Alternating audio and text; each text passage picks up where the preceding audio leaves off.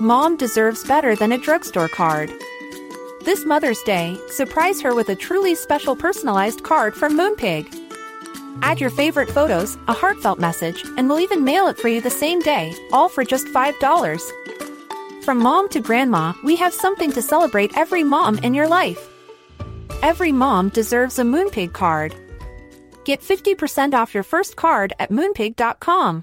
Moonpig.com.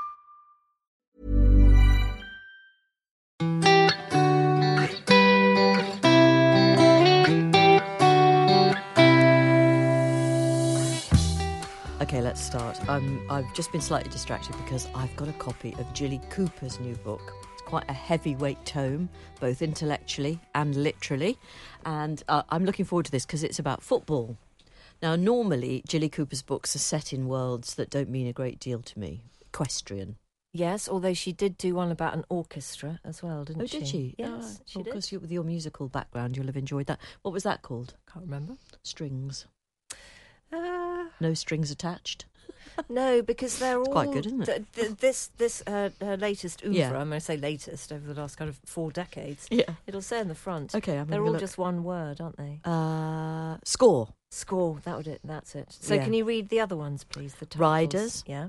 Rivals. Yes. Polo. So those are all in the equestrian yeah. world. The man who made husbands jealous. That's still in the or equestrian was world, it I think. Appassionata? That might have headed off into the world of choirs and music. Uh, score. I think that's the one about the orchestra. Pandora. That's about a girl. It's about a box.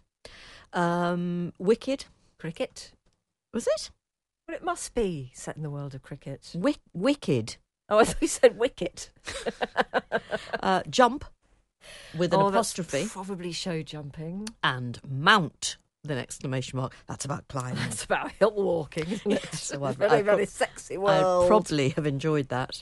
Um, do you know, the book I've got that I definitely did love by um, Jilly Cooper was her book about a class or class.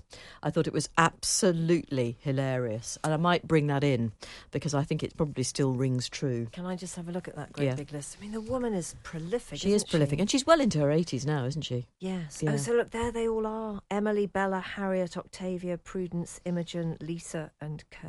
Mm. They're, they're, they're definitely girls' names of a certain Type. kind of yeah. genre, aren't Mm, they? Yeah. Yeah. But- no Jane, unfortunately. No, although um, I am reading, I mean, there's so much in this book that there's no way either of us can speed through the whole lot of it. Philippa Gregory has written this incredible book about women's history going back thousands of years. And Philippa Gregory is on, I think, the programme next week, but I think we're doing the interview this week. Gosh, our lives are complicated. And um, there are some names that have held true and have still been in existence throughout the last thousand years in England. And um, there are, uh, Eleanor is a name that's always been around, Matilda is another one, Yes. and Jane, And Elizabeth. and Elizabeth, yes. Yeah. Although I think Elizabeth was less common sort of back back in the day. Well, it must have gone as far back as the 17th century.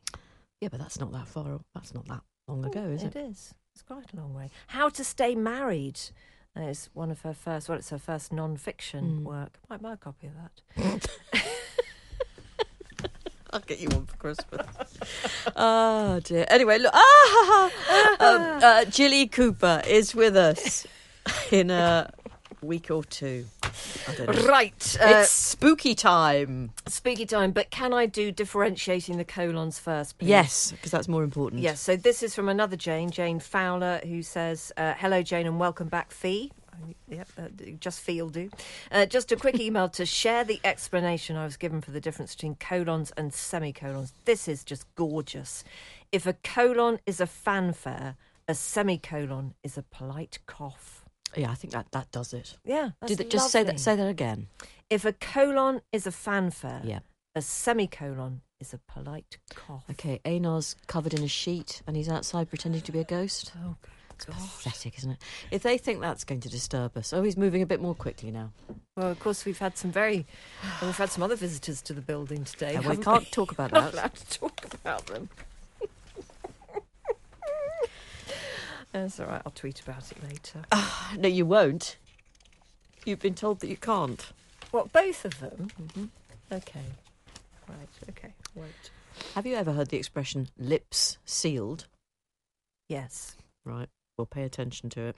Okay. Have you heard about? Uh, I love this. I mean, it makes me so angry with the modern world. This concept of silent walking that people are talking about on TikTok. What a load of absolute crap. This business where you can go, it's a thing just to go out for a walk without listening to anything. people are talking about it like it's something interesting. Oh dear. I know, it is sad, isn't it? But at least uh, at least it's the young ones discovering something that we always knew was good. And there's something quite nice about that, isn't there? Yeah, I suppose so. Yeah. Mm. Um, right, uh, let's do um, spooky things because we've got a picture of some ghosts. I'd like to thank the correspondent, Fleur, who sent us this image. And there's no getting away from this Fi.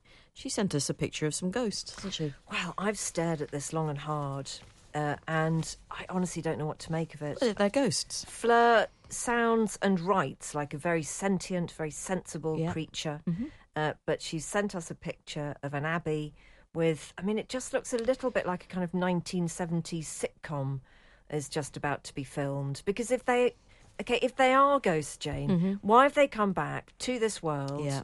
One of them's dressed in a, a kind of uh, what looks like a rather uh, exotic white tuxedo style suit, and then one of them's got the flowing robes, just like what Einar had on. Yeah. Why would you come back dressed like that? It's very impractical. You're going to get dirty. I mean, do you have a washing machine where you are? I don't know, but do you want to read Fleur's email? Well, we, what we can't do, uh, Fi, is assume that there aren't washing machines in the spirit world. no, I mean you're right. We can't. I agree. It's a bold choice. Um, Out of all of the white goods, Yeah. I'm I'm not sure that the washing machine would be it. Well, Fleur uh, points out that um, when her children were little, uh, most weekends were spent in local parks, and one of our favourites, she says, was Sawley Park near Clitheroe. Uh, that's in Lancashire, and it overlooks the ruins of Sawley Abbey. I do hope I'm pronouncing Sawley Abbey right. The kids used to play in the park, and when they got bored of that, we used to take them into the Abbey ruins, where they would play cafes in hidey holes. You'll see from the picture I've enclosed that it was a hot summer's day. While the kids were playing in the park, I climbed up onto the climbing frame, frame to capture a picture of the ruined abbey in the summer sunshine. And what an idyllic image of rural England this is. There were other tourists looking around the abbey ruins, so I waited until they'd moved out of view before capturing a picture of the abbey without any people in it. And she's put that in capitals. I thought no more of the picture, and we took the kids into the abbey, and I took another picture within the abbey of my daughter posing on the night stairs. That image is also enclosed. Eventually, I looked through my camera roll, and to my surprise, I noticed that my ruined abbey picture had, and if we had a budget for this podcast, we'd now have some important music, had some white figures in it. I cannot explain what or who they are. They are not monks. I do not know why they are in the picture. These white figures are standing on the night stairs in the same place where I later took a picture of my daughter posing. I did briefly look into the history of Sawley Abbey, and the night stairs are supposed to be haunted. As a footnote to this, I did recently remember the picture again, and I used it when teaching a ghost story to my GCSE English group to illustrate Gothic setting. The cheeky cynics accused me of photoshopping the figures into the picture for their entertainment. However, I have abject IT skills, and this would not be possible. Well, I think what we have here is living proof of ghosts. So we'll put it up on the Insta. Eve will do that for us, Yes, and uh, we we will Holding it up to the microphone. take all of your opinions and your thoughts. And I mean, you can try and destroy the magic and tell us how that might have happened, but we might all have to just live with the magic and be a believer.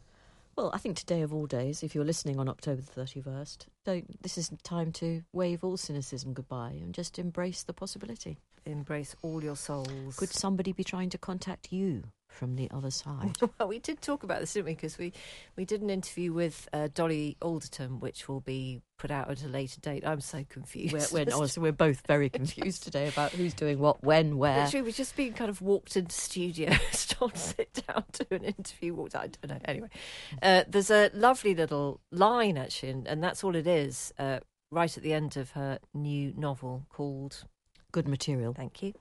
Uh, where one of her main protagonists reveals that she has gone to see a psychic, and the psychic just uh, says one thing. In fact, it's during a séance, isn't it? Mm. One thing that she really properly properly recognizes as the behavior of her grandmother and it's just such a specific detail it's a you know really kind of tingle down the spine moment and it's quite key to a big decision that she then makes and uh, i mean you believe that you're in contact with the other side you just believe that you're in charge of everything which is so worrying i think it's an ism jane i think you should get it seen to Oh, do you think I might have something? I bloody hope so, because then I could write an article about it. no I, I'm, I'm Fantastic. Whatever it is you have, I don't know. I could, or I could write a book about it. Fi. You could do about that. what I've got.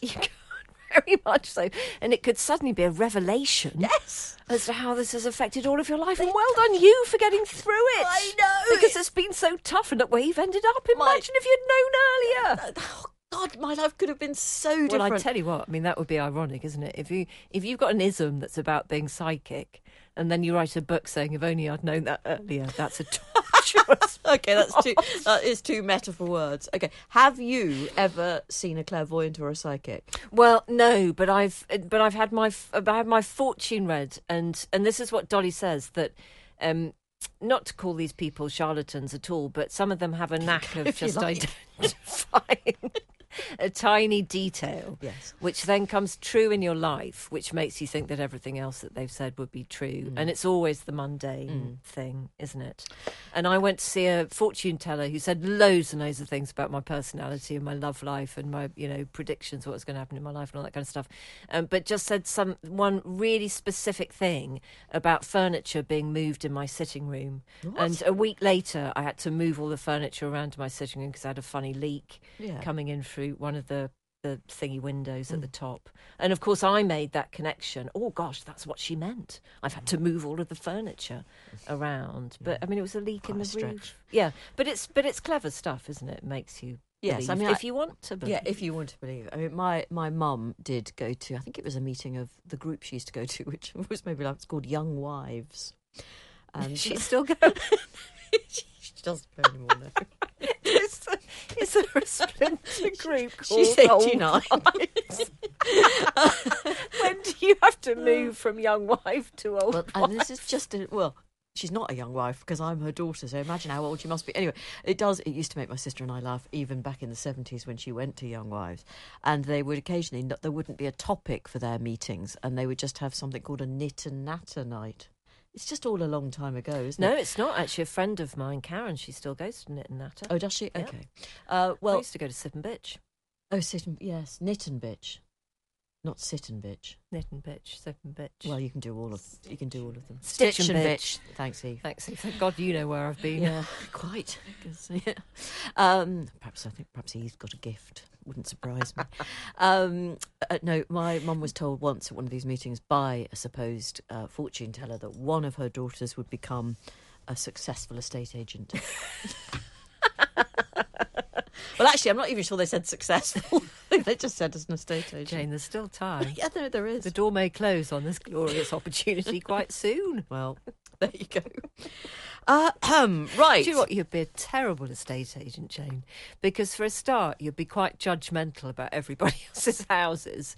You wouldn't really want to show people round. I think you might be quite judgmental about the kind of people. I And you'd probably tell them, you'd probably say things like, this isn't the house for you. I don't think you'd fit in round here.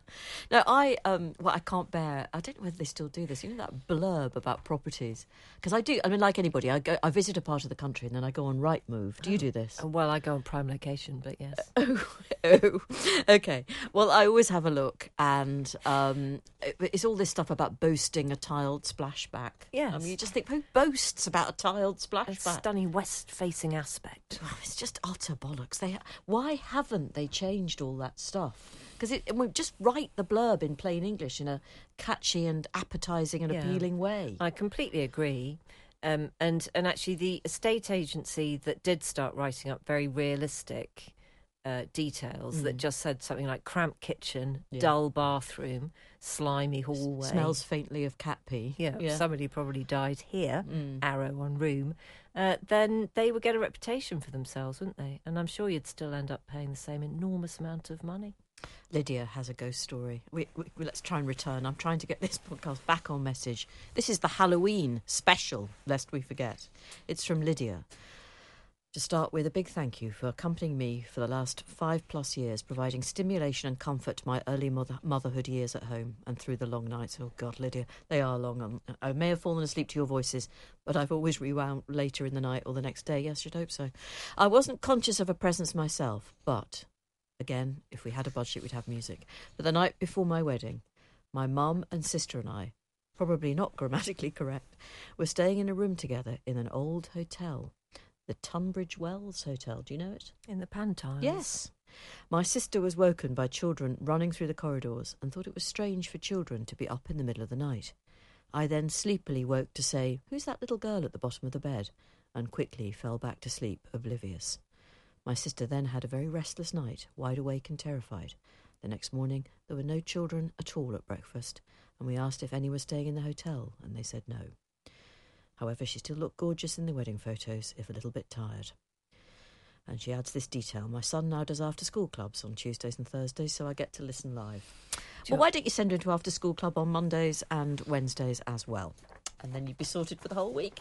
Probably when, quite pricey. When I read that last line, I absolutely share in your desire to want to tell us that. Because when when your kids first get accepted to a couple of after school clubs and mm. it changes your routine a bit and you've got an extra 45 minutes on the end of the school day, it's magic. Nothing beats the magic of the two and a half hours nursery between nine o'clock and 11.30 for me you when you first get that was the most liberating experience. And I look, I love I love kiddies, I really do, but there was something absolutely. I love kitties. Uh, I just do. And just fabulous. At first, that was when I started. I properly fell in love with coffee then. I just went to work. okay. Oh dear, that's awful. Yeah, no, I did. Didn't bother with that, no. Mm-hmm. Uh, so, lots of you were thrilled to uh, hear from Clare Balding on the programme yesterday. Actually, two people in the building have stopped me today saying how much they enjoyed half an hour in Clare's company. She brought a little glass of wine with her, uh, and we toddled through half an hour of dogs, and uh, she told us some pretty interesting things along the way, actually. Yeah and we had a laugh. And Alice, do you think she's got a future in broadcasting? Her partner joined us too.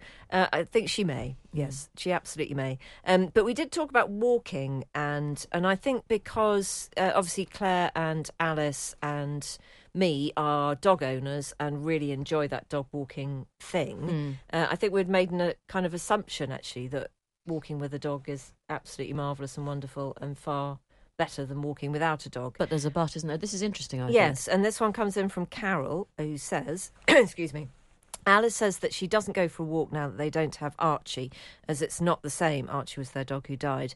I have a friend who has a dog, and when I've been for a walk with them, I find it really frustrating. Part of what I enjoy when I go for a walk is the rhythm that you get into whilst walking. I find it very meditative, and even when we walked before she had the dog, we would chat all the, all the while, but underneath it was the rhythm of walking. Now, on the few occasions that I've walked with a dog, I find that the rhythm is disrupted with the constant stopping to throw a ball, shout at them to come back, or stop eating the poo. I also get frustrated with people assuming that you will love their dog and that you will be quite happy with it jumping up and need for attention. I agree with that wholeheartedly, Carol. Mm. I know my view will not be popular, but we're not all the same, and I'm sure I'm not the only person who loves a walk without the company of a dog. Uh, so thank you for pointing that mm. out. Uh, and I think it's a very good thing to say, actually. And I just hadn't really thought about it. I, I just never used to go for walks in London before I had a dog. So I suppose I was stupid to assume that, you know, walking with a dog is better than walking without a dog. It's just I never went. Do you ever? When you do, just go for a walk. I do. Just, I always, but I kind of combine a walk with some necessary food shop.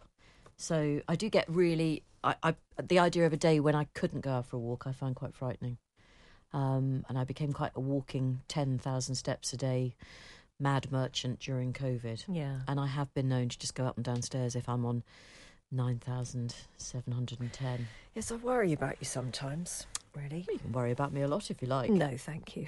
Um, we got a lovely. This is really for you. This email because it's about your old school. I don't know whether we ought to name. We probably shouldn't name the young woman involved, but she's there at the moment.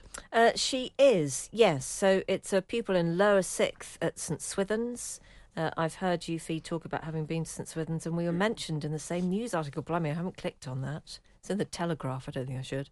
I've enjoyed listening to you discuss the school. I wanted to talk about a hobby of mine, singing. I'm part of Farnham Youth Choir, mm. and we're hoping to go to the World Choir Games in New Zealand in the summer holidays. Oh wow! I hope you do. That'd be amazing. It's a once in a lifetime opportunity for us. However, as a charity, the choir is struggling to pay for it, so we're fundraising as much as we can. If you could do anything for us, like mentioning us on the radio, we greatly appreciate it. Everything helps. Well, look, courtesy of uh, Jane, who's passed this to me, I've read it out. Thank you very much. I don't know how I missed that actually. I was a bit all over the shop today. I think I've just talked to too many people.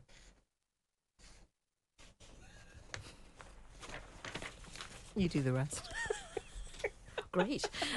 There's a breach, and I'm going to step into it. I tell you what, it's not good news for my dinner date, is it? Uh, it's going to be an absolute thriller, that. Um, uh, this is actually in relation. You don't need to contribute to this because it doesn't concern you.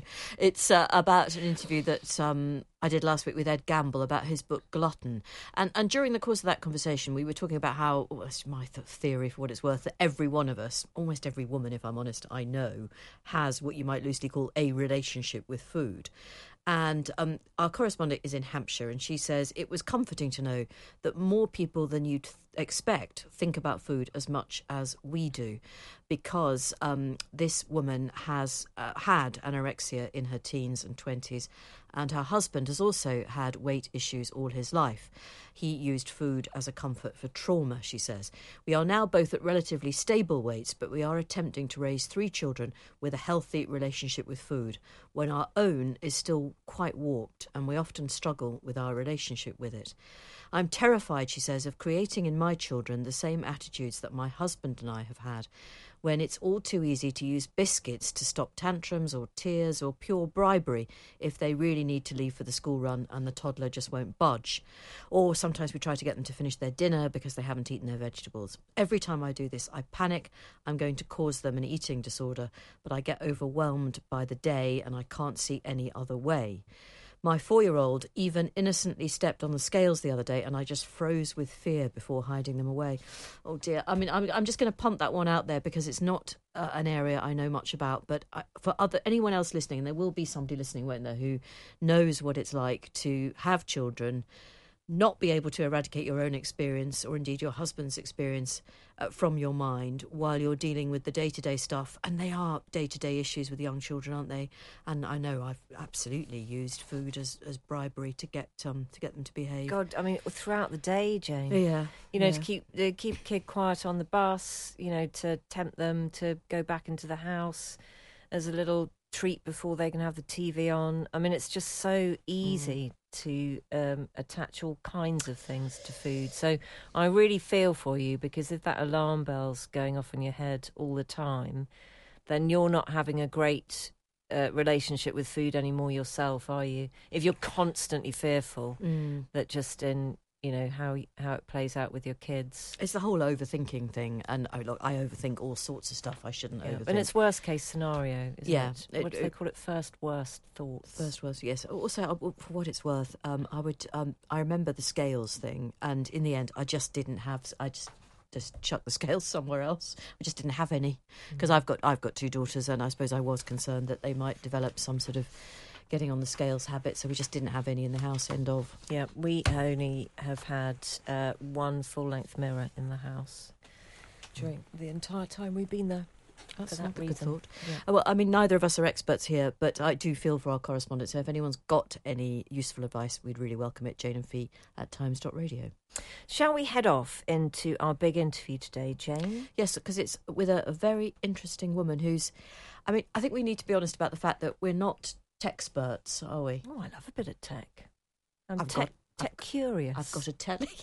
Yes, well, I think there is a difference between us on this. Carry on. Okay. Uh, Debbie Weinstein is the Vice President of Google and Managing Director of Google UK and Ireland. She's important. Uh, she's a graduate of Brown University and Harvard Business School, and she's still relatively rare, a woman at the top of tech. And we talked quite a lot about that in the interview.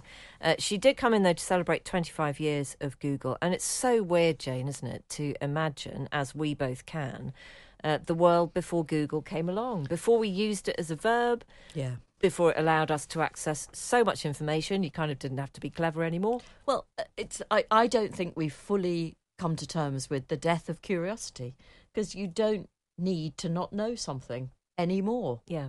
Oh, by the way, I've got a quick quiz.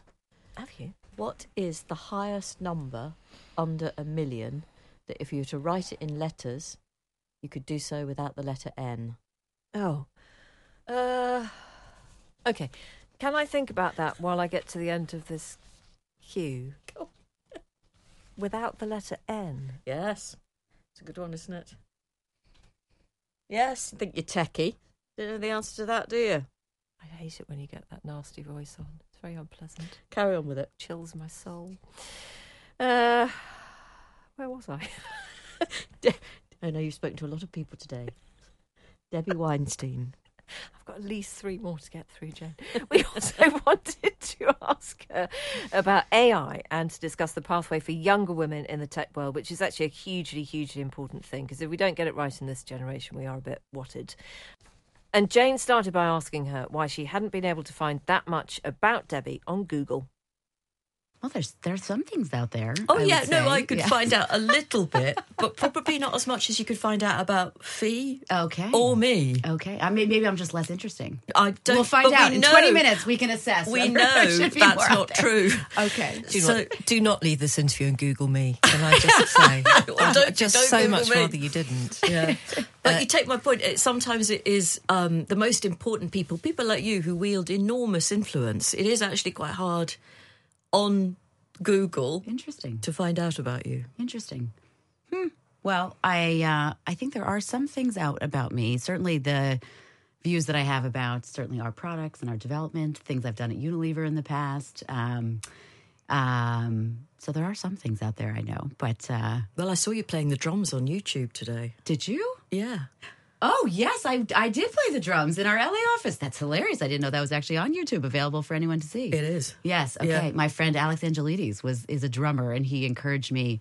He has a whole segment he does around behind the drum set, and so he got me to play the drums. I do not actually play the drums. No, no. In the nicest possible way, Debbie. I could tell that. yes, exactly. I wasn't even really sure how to hold the drumsticks, but I did my best. Do you think that there's a kind of analog mind and a digital mind? Because if you have been born into a world where you have always known the screen, you have always got your information, where Google is the verb that we hmm. use in order to search information, I can't help but think that your actual neural pathways are changed by that hmm. experience, aren't they? And I think we could all agree, no matter the purpose of a company, that actually, of you know, there are very obvious downsides to that.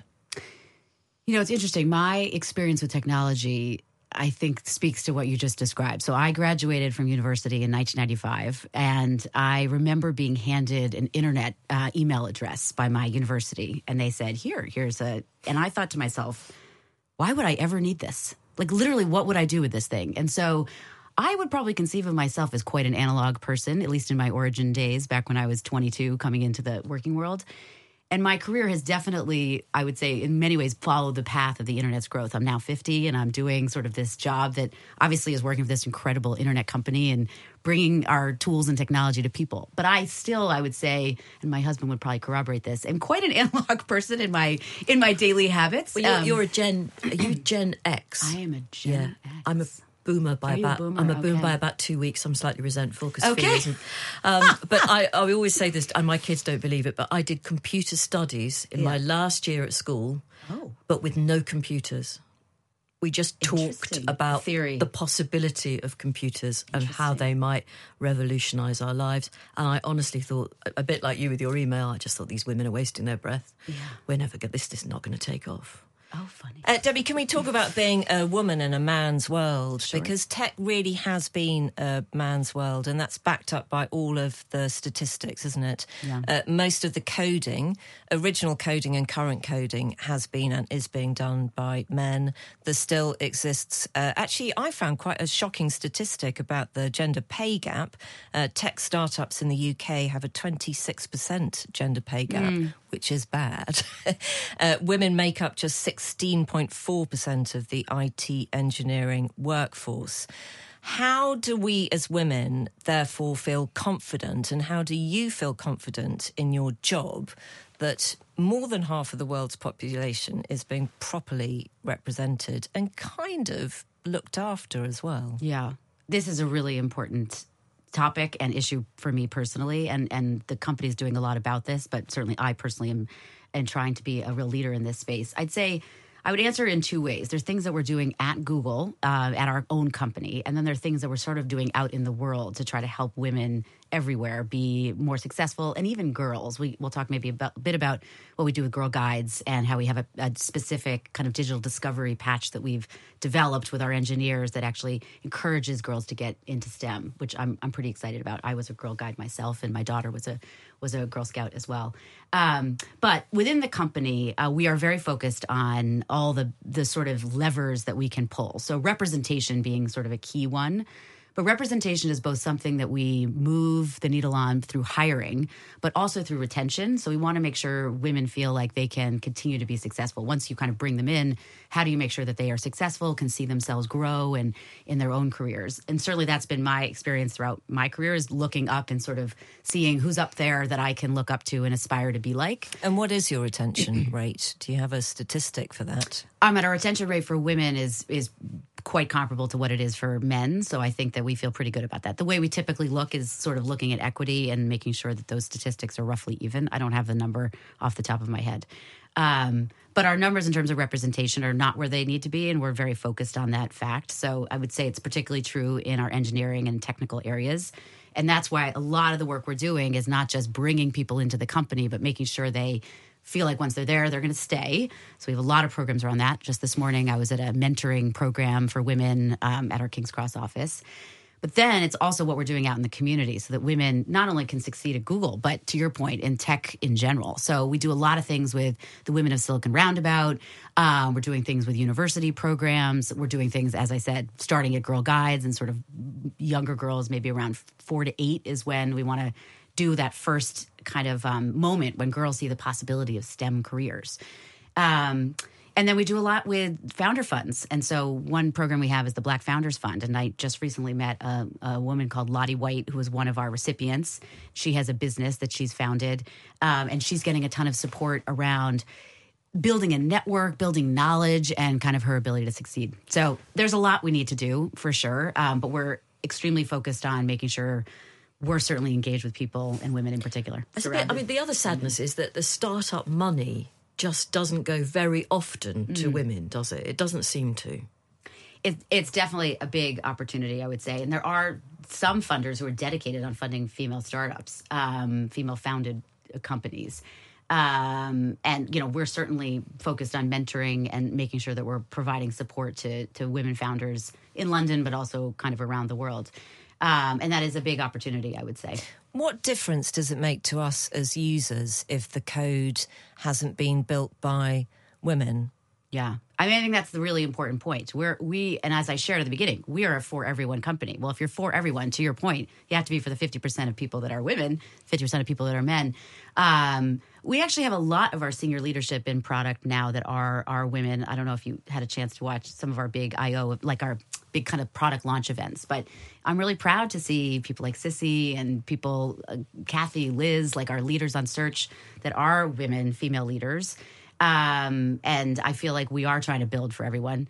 Another example, not in the in the women's category, but something that's based here in King's Cross that's really incredible is our Accessibility Discovery Center, where we're actually trying to help product managers understand what it's like to be differently abled or disabled when you use our products. And so, whether that's your hard of hearing or um, you know you have issues with uh, you know a tremor or something like that, we want to make sure that everyone is understanding what that lived experience is mm. so we can build for them yeah. as well. I know when you got this job, which is relatively recent, isn't it? Is, it very. Um, you, you said some lovely things about the UK, and I know Rishi Sunak is desperate for the UK to be right at the forefront of tech. I mean, are we, or will we ever be? I mean, where is there any chance at all that this is going to become the go-to place for tech? I find it a really thriving tech place. I mean, the history that the UK has in technology and technology development, particularly around AI. So, if you think of Alan Turing and the work he was doing, some of the like really foundational work around AI was originated here. I think with the university system that we have here, some of the best in the world. Um, and for Google, DeepMind, which uh, Yeah, you well, know, well, you'll have to explain exactly what, what that is. What is DeepMind. what is DeepMind? Oh, I'm sorry. So DeepMind is um, now combined with our Google research team, and they're doing our kind of leading edge research around AI, artificial intelligence, and um, it's all emanating from from here in the UK. So for Google, I would say we very much feel like there is uh, an energy that's happening in London. Uh, I, I don't. I would say, unlike anywhere else, I'm sure my colleagues in California would be enthusiastic about what they're doing too. But mm-hmm. I certainly feel there's an energy that's emanating from from the UK that's really, really powerful. In the market for investment worthy bags, watches, and fine jewelry, Rebag is the answer.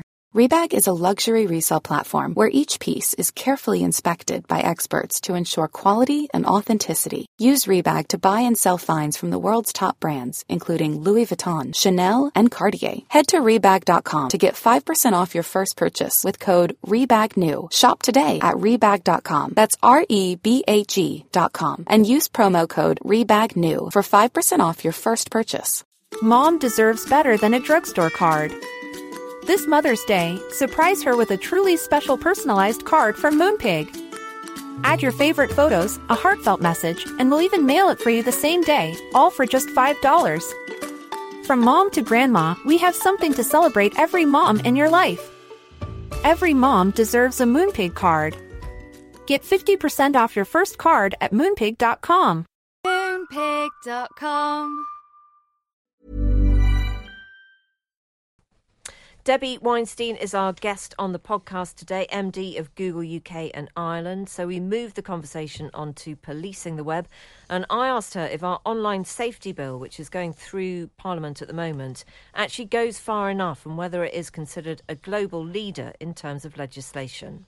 Well, I think the online safety bill, we're pleased that it's, I think, come to its final stages, as I understand it. Um, we certainly haven't been waiting for the bill to take the right actions when it comes to our products. Um, and I think that making sure that our products are, are safe to be used by all sort of uh, populations, whether it's kids or, or other people that are that are using our tools. We want to make sure they're safe for everyone. Um, from a regulatory standpoint, I'd say that we are constantly engaged with all the different parties that work, you know, academics and policymakers, but lots of third parties have views on on regulation. And I, um, I'm glad that we've gotten this over the line, and I'm I'm interested in the next phase where we'll actually start getting into the implementation. Is there any point in one country having a really successful online safety bill if other countries don't? I mean, it's just a you- you're living in a, a really global world. I think that is how we definitely feel is that that um, getting regulation right universally is most helpful. I would say for people, but also certainly for businesses when it comes to something like a regulation that you have to adjust for every geography. One of our big opportunities we see for businesses is actually exporting their goods around the world. And so if you're a British small business owner, I met a woman um, when I was in Chippenham who makes wool, and she wants to find people who are knitters. This is the point on content. She Yeah. wants to find people who are interested in knitting everywhere, not just in her little in her little geography. And so, if you're a small business owner and you're trying to get your wool out to people in France and Italy and the U.S. and Canada. Uh, making sure that there are sort of common regulatory standards is extremely helpful to you. And on the much, much darker side, I know you mentioned that you have a daughter. It's a question that I'd ask of someone who doesn't have a daughter or a son too. How can it be that we have got to a stage in the world where there is so much harm available to our young people online and so much friction around how to clean that up. I mean, from a parental point of view, it sometimes seems absolutely absurd that any platform would be able to host something that is harmful to children, full stop. Where's the argument? Just take it down, just don't let it reach those vulnerable minds. I totally agree. I mean, we are very focused on making sure that our products are safe to use, especially for children. And as you said, as a mom, I'm really concerned about this and focused on this myself. We have systems in place that um, I would say we do our best to operate at 100% perfection. And I'm sure there are times we get it wrong and try to move as quickly as we can to fix it when we do. Um, but whether it's YouTube and sort of our policies for making sure that you can have a supervised experience for your for your teenage kids and see what they're actually watching. We have well-being tools that try to get them to turn it off, um, uh, which is one of the big things. Get people back outside and, and doing other things. Safe search, which is you know if you're signed in and you're under 18, there's a safe search experience turned on by default. So there's a lot of things that we have built into our to our products, but you know it's an area of ongoing, really uh, intense focus, I'd say, across the company. But um, parental controls are um, uh, it- tech people are notorious for making absolutely certain that their own offspring, if they have them, do not spend too much time in thrall to the kind of tech they seem perfectly happy for the rest of the world's kids to absorb 24/7 if they're able to. What what do you say to people who are deeply cynical about the methods of companies like your own and in just just the way you seem to dominate the lives of today's young people and actually most of the rest of us if we're honest. Well, I, um, I I feel that we are trying to be helpful to people in their daily lives, and I think we have a lot of products that help me certainly every day. Um, you know, some of my favorites certainly YouTube. I've worked a lot on that, but Maps for me is like an Oh, listen, I'd incredibly never be without your maps. an incredibly helpful product that helps us figure out how we get from one place to another and follow the little blue dot on the fastest route to, to school drop off or whatever. Um, but I, you know, I, I honestly sit here and say we're, we're, we are really trying to do our best. Um, and I, you know, I hear the concerns and we're constantly trying to make sure our products are as safe as they possibly can be. you can't use Google in places like China, can you? No, you cannot use Google search. I mean, is, that, and is there any way that you can? Will that ever change? Do you think? I mean, obviously, if the totalitarian totalitarian state suddenly collapses, it might change. But it, you can't tweak the tech to make it possible for the people of China to search things on Google. No, there's a long history of Google's relationship in China, and we were there, and now we're no longer there. Yeah. And um, I wouldn't speak to forever because forever is forever. Mm. Um, but there are certainly no plans for us to have a product in China. Can we just look ahead to the future, which is AI dominated? And Geoffrey Hinton, uh, known as the godfather of AI, left Google to have a freer voice, actually, to talk about the future of AI. What he had to say was truly terrifying, Debbie. How scared are you? I'm optimistic, um, but still as I would though? be. But uh, look, here's what I would say. I'd say that I have not seen a technology that's developed with so much focus on the downside risk um, in my career that I've been working in this space. And so I think the fact that we are all considering what are the risks and the fact that we're hosting the AI Safety Summit here in the UK. I think is going to really get into that and delve into making sure we have a common definition of what the risks are, and then a process and potentially institutions, et cetera, that help us all manage that. Um, and so we have to do the right things to make sure that we are being responsible from the start. But at the same time, when you think about what the potential is of this technology and how it can help us on issues around sustainability or healthcare, you know, the fact that you could have 8% improvement in, in a breast cancer diagnosis to actually know that this is either a false negative or a false positive is profound. And so I want to make sure that we get that balance right where we can bring the benefits of this technology forward while mitigating the risks. And so this isn't something that Google can do alone. We need to do this together with the whole industry, with other companies that are operating this space, with governments. To your point, not just the UK, but globally. Um, so it's a it's a hard endeavor, but I, I think there is so much potential for us um, as as a society from this technology that I really hope we get those risks understood and um, mitigated so that we can bring forward the potential. But do you think at the moment the Luddites, when it comes to AI, have got the loudest voices? Because you, you're right, actually. Most of what comes at me just sounds t- terrifying, Yeah. utterly frightening. And I, I want to hear more about the positives. Yeah. Well, here, here's one thing to say is that AI has actually been with us for a long time already. And I think some people don't quite realize. So let's talk about Google Maps for a second. We, we I think, share a love for Google Maps. Well, I wouldn't go as far as love. love. Oh, I love. I, I, when I moved to California, I, I had, it was hard, I would say, to move to a new place with young family, et cetera. Mm. I thought about writing a personal thank you note to the people who ran Google Maps because when you move to a new place and you don't know how to get from point A to point B, it is really helpful. Well, you used to be able to have just a map. Yes, and I also have. Do you, I remember many, many stories and massive arguments between my parents Yes, and yeah. with my now husband about Yeah. wasn't the turning back there, and so The map was upside down. I feel that we have saved many, many relationships as a result of Google Maps. Um, but in all seriousness, like so, so you think about how AI shows up there. So we we launched recently a product that helps you with um, sort of a, a way to manage your carbon footprint and have eco-friendly routes. So if you go on Google Maps today, there's a little green leaf by the one that's more eco-friendly. Mm-hmm. How is that done? Well, it basically looks at historic traffic patterns on whatever route you're making, and it gives you a recommendation on this is the one that is likely to produce the least carbon, least amount of carbon. And as a result of that, I think that's only about a year old. It's equivalent to taking 250,000 cars off the road, diesel cars or, or fuel. Yeah, do you have to be an electric car to really make it work? No, no, it's for it's for anybody because it's based on the route that you're going to take and the the degree to which you can stay at the same speed. You know, all the things that that contribute to um, generating carbon. So that's a really small example, but for me. Um, that's actually been with us for a long time. These AI kind of improvements on Google Maps, or um, the fact that if you go into search, it'll sometimes autocomplete for you or it'll spell check for you, right? If, if some of us don't remember how to spell things, or if you're speaking American English and you come to the UK, you've got to get your your proper vowels in there. Um, so those are all things that are AI driven, honestly. And so people actually, I think, interact with AI more maybe than they than they realize. Um, so that's one of the things we try to remind people of. But the thing that we seem to be being told at the moment is that the genie is somewhere already out of its box and that it's too late to change some things that have been, you know, the way that AI has been kind of impregnated might actually be a malicious force in the future. Do you think that's true?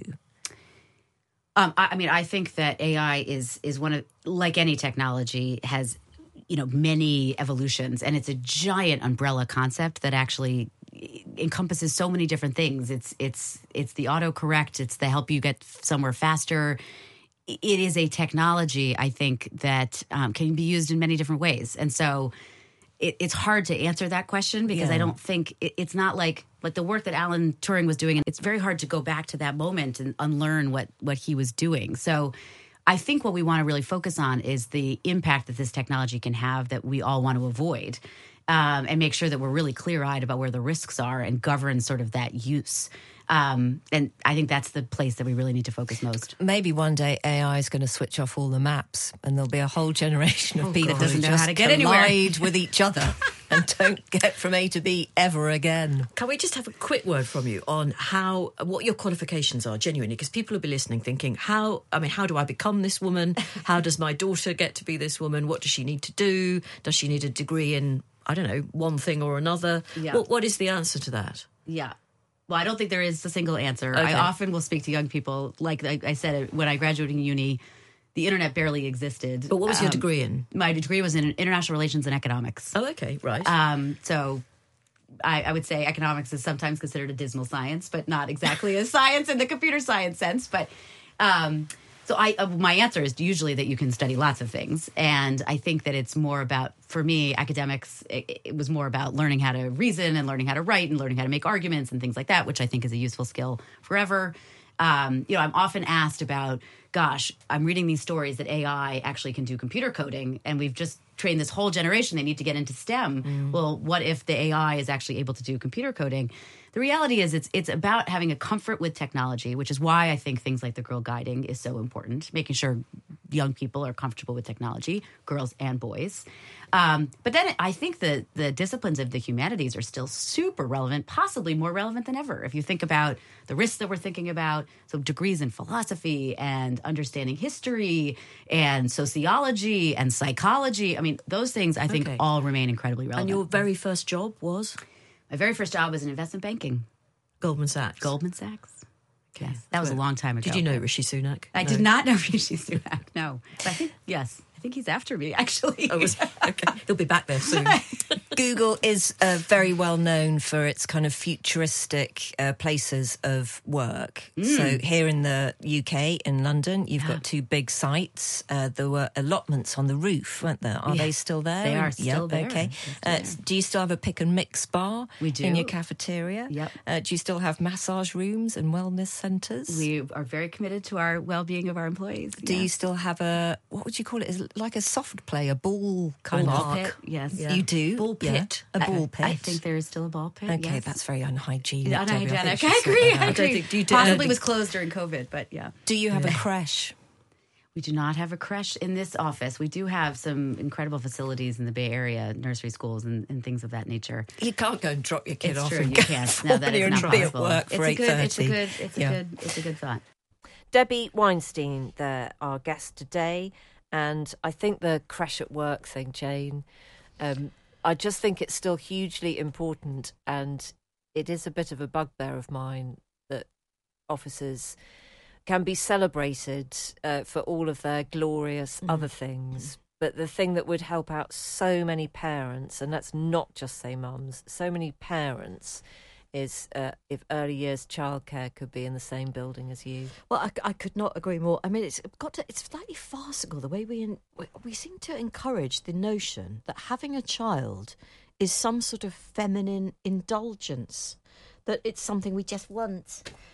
We need people need to repopulate this country. Mm. We do need people to have children. But I don't think it's that, and I think the the workplace creche is just such a hugely important. well, how much easier would it be way if, of if of, you, of if- balancing to encourage them? Yeah, Yeah, but balancing out the parenting Well, because that, I see so many dads dropping their little ones off at nurseries all around us. You know, we live in a really high density part of London. Um, and in order really to afford to rent or live in that part of London, I think both parents, if you've you know got both your parents, uh, are working. It's just a fact. You know, there really aren't very many stay-at-home mums. So you'll see loads and loads of dads out at you know quarter to eight in the morning, Mm. child screeching in a buggy. Off they, you know, they've got to get to nursery. They've got to get to this different destination before they can then go to work. So there's all of the geography of that. Obviously, it could be the mum too. Put the dad first there, Jane well done. but also just that feeling. Do you remember that feeling of having to leave your tiny one? I really struggled with that. And if I could have been closer to both of my children when they were tiny Mm. and I went back to work, I just would have been so much happier. And if I just knew that they were in the same building, It, it, it would should- have been lovely. It shouldn't be impossible. I don't know. Can there be any logical explanation? Is it health and safety? Is it insurance? What is stopping major employers from doing this?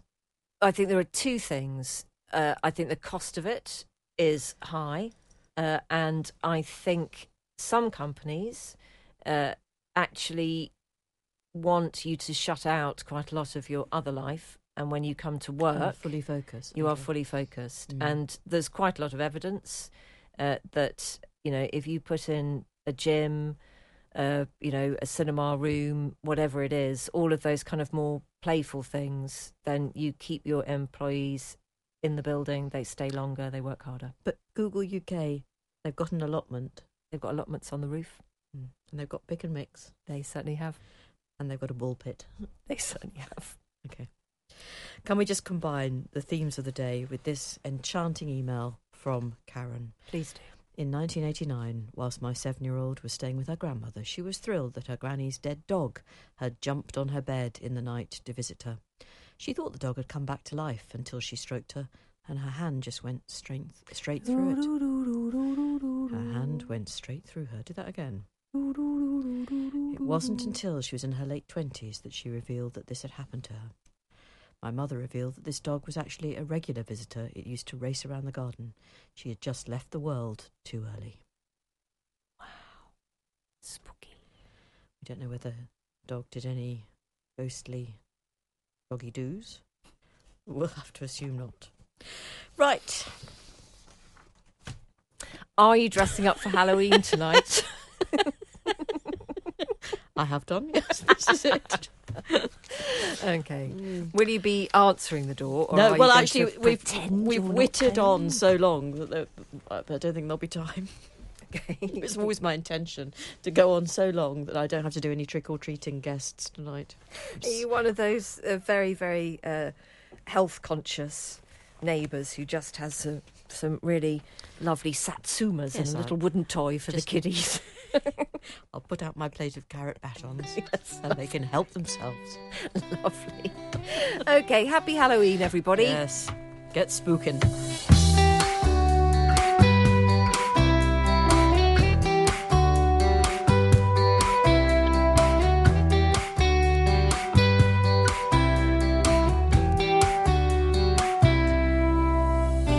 You did it. Elite listener status for you for getting through another half hour or so of our whimsical ramblings, otherwise known as the hugely successful podcast Off Air with Jane Garvey and Fi Glover. We miss the modesty class. Our Times Radio producer is Rosie Cutler, the podcast executive producer. It's a man, it's Henry Tribe. Yeah, he's an executive. Now, if you want even more, and let's face it, who wouldn't, then stick Times Radio on at 3 o'clock Monday until Thursday every week, and you can hear our take on the big news stories of the day, as well as a genuinely interesting mix of brilliant and entertaining guests on all sorts of subjects. Thank you for bearing with us, and we hope you can join us again on Off Air very soon.